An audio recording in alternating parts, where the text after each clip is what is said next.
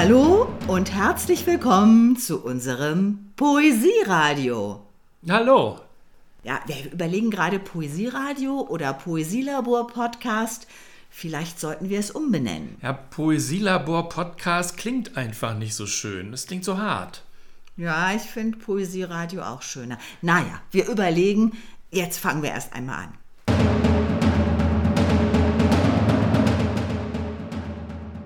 Also noch einmal.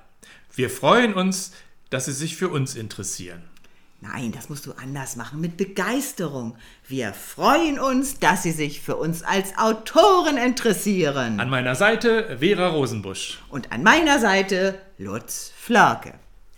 Wer sind wir? Tja, zwei Autoren mit drei Schreibweisen. Das heißt, sie schreibt, wie sie eben schreibt.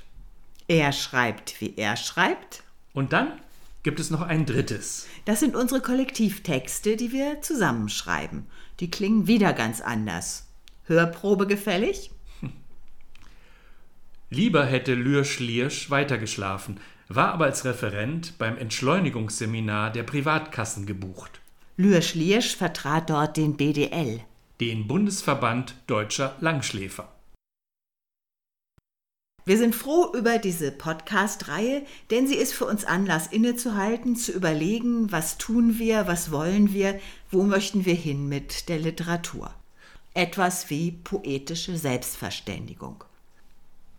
Die könnten wir natürlich auch allein für uns am Schreibtisch betreiben, aber wie André Gide schreibt, erwarten wir von überall her die Enthüllung der Dinge, vom Publikum die Enthüllung unserer Werke.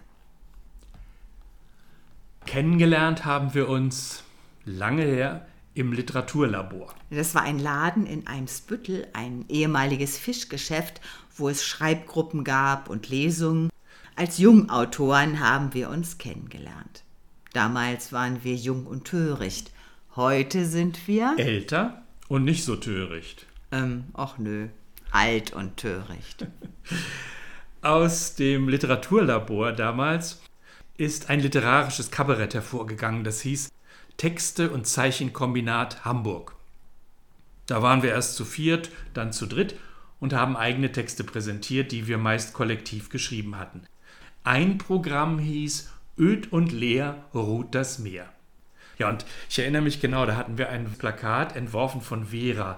Und da stand, äh, wie war das noch genau? Gorbatschow tauscht Pommern gegen Helgoland. Das war im Jahr 1988. Sie wissen, was wenig später passiert ist. Tja, das war prophetisch. Damals konnte man sich das überhaupt noch nicht vorstellen. Naja, Helgoland wurde es dann doch nicht, aber gut. Aber so ähnlich. Hm? Unser es wurde ja auch der Mechanismus beschrieben. Naja, okay. Unser zweites Programm hieß Geschichten aus dem Tropenhaus, das dritte Hansi, Hansi, Hansi. Unser Wahlspruch damals war, das Transparent hängt noch bei uns auf dem Dachboden. Es gibt kein Leben außerhalb des Klischees. Hm, stimmt. Sehe ich noch immer so. Ja, was meinen wir damit? Man kann den Klischees nicht entgehen. Denn die Sprache um uns herum ist gesättigt mit Klischees und die haben sich natürlich auch in unseren Köpfen eingelagert. Es hat keinen Sinn, ihnen entkommen zu wollen, denn die klischeefreie Sprache ist selbst ein Klischee. Deshalb spielen wir damit.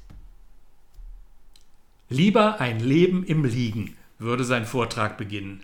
Lieber lesen im Liegen, schreiben im Liegen, lieben im Liegen. Denn die Poesie wird im Bett gemacht wie die Liebe. Poesie blüht bloß im Liegen. Das war eine zweite Probe aus einem unserer Kollektivtexte.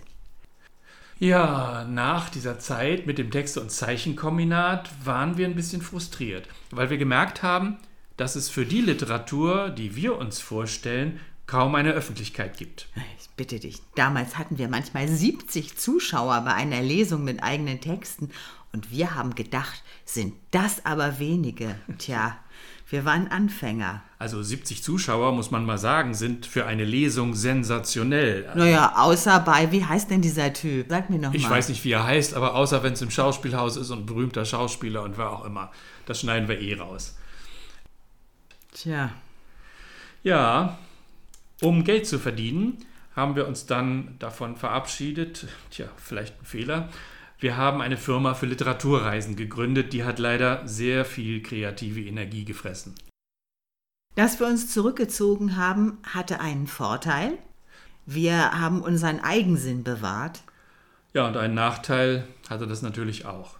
Wir waren aus dem Betrieb erst einmal raus und kamen zurück in einen, der sich stark verändert hatte. Die Literaturperformances haben wir übrigens nicht aufgegeben, sondern weiterentwickelt. Bis heute bringen wir neue heraus. Unser Repertoire umfasst etwa 30 Programme. Und inzwischen sind auch drei Bücher von uns erschienen. Wir verlinken die mal, also das können Sie und ihr, das könnt ihr euch nachher anschauen und äh Geblieben ist auch, wir wenden uns noch immer ebenso gegen Bildungsbluff als auch gegen Bildungsverachtung. Ein Minderheitenprogramm. Ja, wir hoffen, dass ihr Lust habt, dabei zu bleiben. Denn, mal ehrlich, wer will schon immer Mehrheit sein? Zum Schluss noch ein Schnipsel aus dem Kollektivtext über Lürsch Liersch.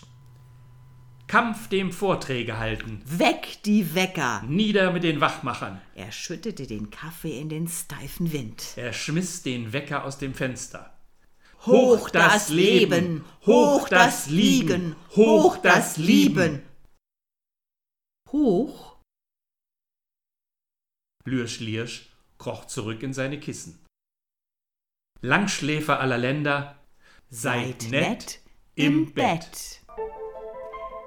Das war's für heute. Unser nächstes Poesieradio könnt ihr am ersten Sonntag im April hören. Also nicht vergessen. Tschüss. Tschüss.